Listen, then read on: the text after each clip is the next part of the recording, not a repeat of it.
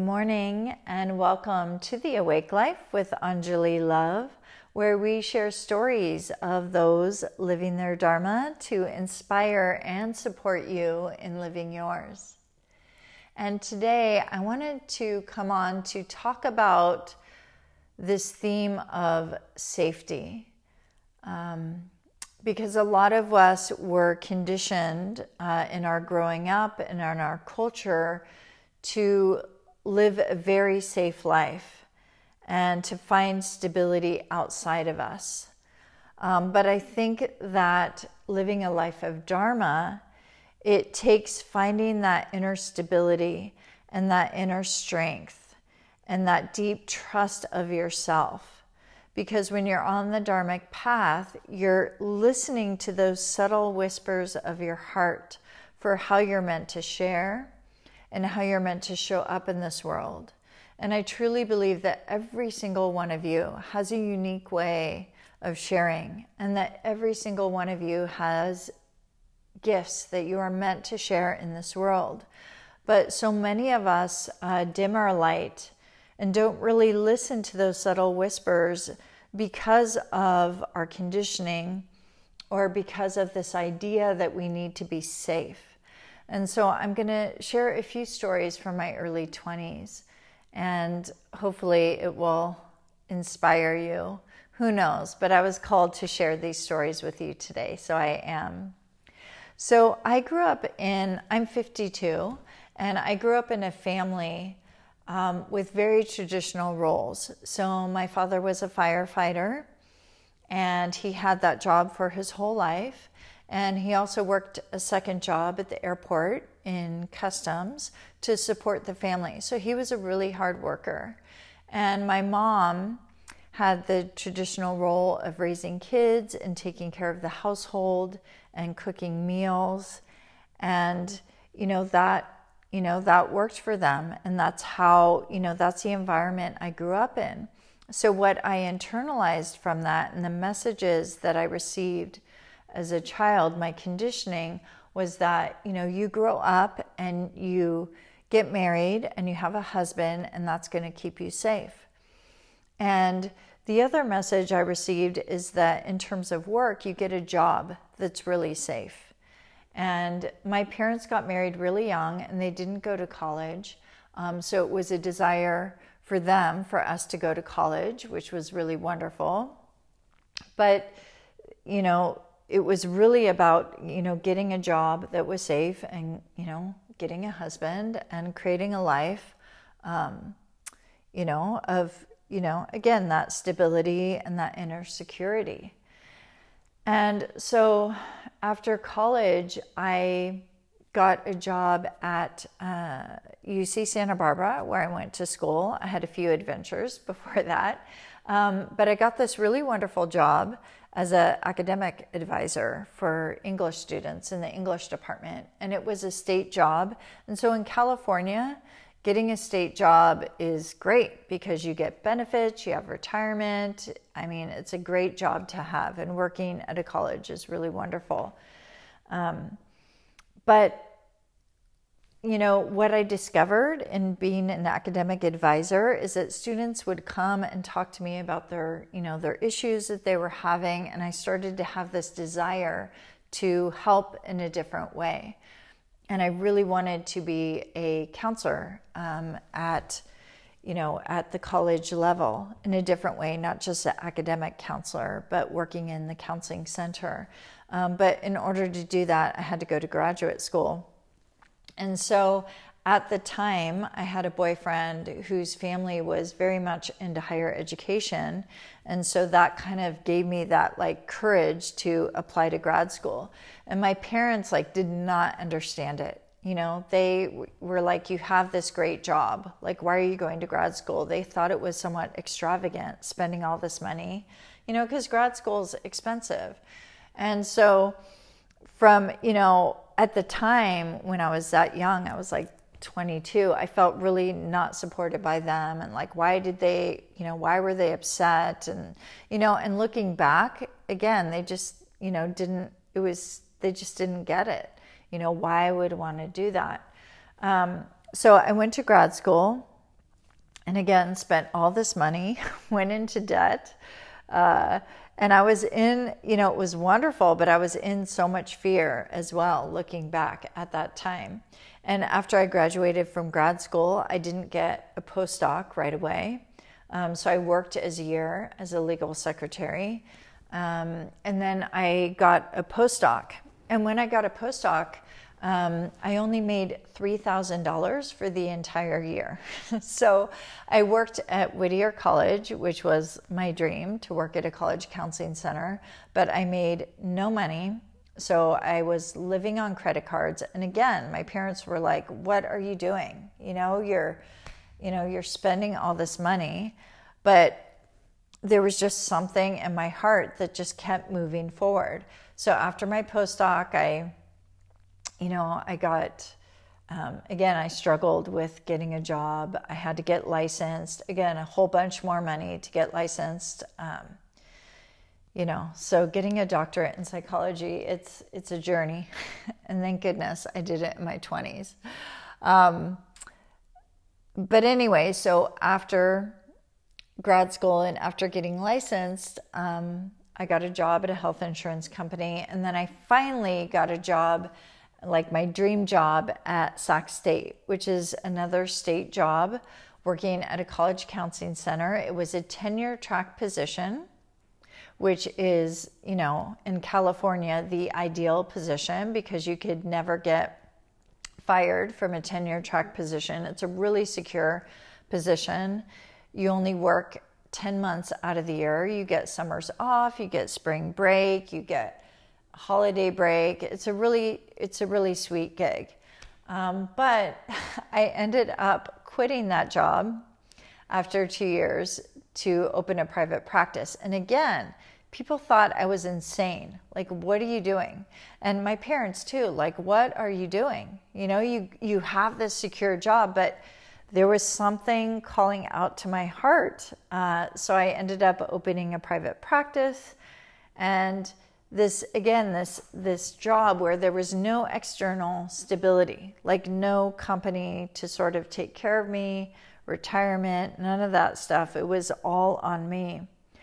And and just again just breaking free from uh, the conditioning of how i was taught to live my life you know like how kind of what i internalized was you know you get this stable secure job you get a husband, and then your life is sweet. And there's still a part of me, you know, I'm 52 years old, and there's still a part of me that that's a, that belief comes up like, oh, I should just get a stable job, or oh, I wish I was married and had that security.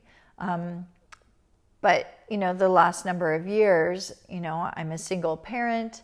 I have had a private practice. I opened a yoga, couple yoga studios. I run retreats and trainings, and it's it's I love it. It's so much fun. Like I know, I know when I'm teaching that I am meant. I know with my whole heart that I am meant to share the teachings of Sattva Yoga. I know it in my being. It's just, you know, when you're sharing what you love, and I'm sure you can relate to this, you just know it with your whole heart. You feel it. And and but what happens is the conditioning sometimes comes up that fear of oh, I need security outside of myself or I need someone or something to latch onto. And that's why it takes this inner stability, this inner strength to deeply trust yourself. Because I have people outside of me telling me, um, what to do. Like, you should do this, or why are you doing it this way? Or, you know, like people, you know, will tell you what to do. And then what happens for me is I get confused. My mind just starts racing, racing, racing, racing, racing. And I'm like in misery and struggle. But when I'm in my practice and when I come to silence in my meditation and my Kriya and my breath practice, I am in deep, deep trust that I'm doing exactly what I meant to be doing. Even though there's challenges, even though fear comes up for me, uh, even though I'm not quite sure what my five year plan is. And you know those job interview questions, like what's your five year plan? What's your 10 year plan? And I've had like, you know, I've, I've had people ask me that and, and I just say, I, I have no idea where I'm going to be in five years or 10 years from now. And there's kind of a joy in that because I know, like, I want to be happy. I want to be sharing these practices. I want to be fulfilled. I want to be evolving and growing in my being. I want to be at peace with myself. But in terms of what that looks like externally, um, that's kind of slipped away. You know, I in my 20s I, I had visions of what I wanted my life to look like, you know, getting married, having kids, having a certain career, a certain job. And the more that I evolve and grow, all that dissipates. And what becomes more important is how I want to be in my life, like how I want to be experiencing my life. And for me, what I want to be experiencing is a sense of peace and contentment and ease and joy and less struggle.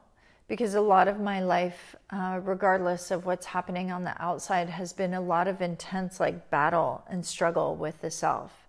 It's almost been like torturous to be with myself at times. Um, but thank goodness for the teachings of yoga because I've grown this place inside of a deep trust in myself and a deep peace and this ability to be with myself in silence. This ability to witness uh, the you know when those thoughts come up that are staticky or fearful or self-hating to witness those thoughts and not to respond to them and to really come back to this place of um, being able to be with my heart.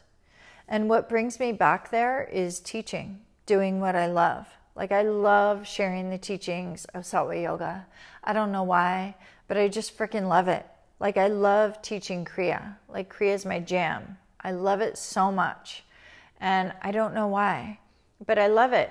And that's how it is. When, when you're living your path of Dharma, the mind totally drops you know, whatever it is you're meant to share in this world, whether it's writing, whether it's being a parent, whether it's, you know, whatever it is that you enjoy doing, um, I say do more of that and trust yourself.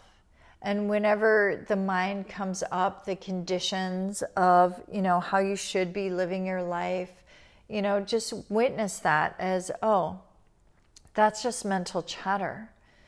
And nothing outside of me, nothing outside of you is going to bring you safety. Like nothing.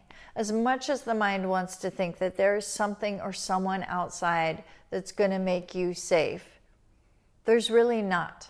Because I have had safe jobs, I have had safe relationships, and I was freaking miserable uh, because I wasn't at peace with myself. And in these last few years, I've had, you know, I, I've had moments of like deep, just deep peace and deep trust and deep knowing like I've never had before. And um, of course, we, we want to have relations and connections and people around us and all of that. Um, of course, we do. But if you're not at peace with yourself, you're not going to be able to enjoy them uh, as much as you could. So, yeah, so that's what I wanted to share with you today.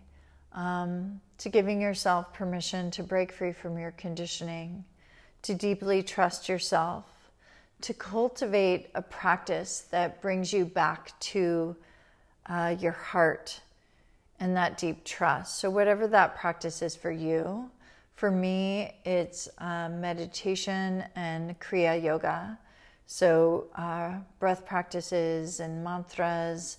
Um, it, it shifts it shifts me on the level of energy and which helps to impact my thoughts and my nervous system. And uh, that's the thing that always brings me back to that inner place of stability and trust. Kriyas are also a great way to awaken your intuition and to start to connect to your heart and the wisdom inside of you be, beyond thought, beyond the mind, and to really start waking up to uh, your gifts. Um, so I share Kriya practices um, in all the retreats that I do, all the trainings, uh, my classes, and there's also going to be an online studio coming in January 2020. So, hopefully, this discussion was helpful to you. And my wish for you is that you continue to evolve and grow and realize that you are light and to start to wake up uh, to that fact that you have something to share, that you have many, many gifts, and that you are needed in this world. Sending lots and lots of love your way, and uh, have an amazing day.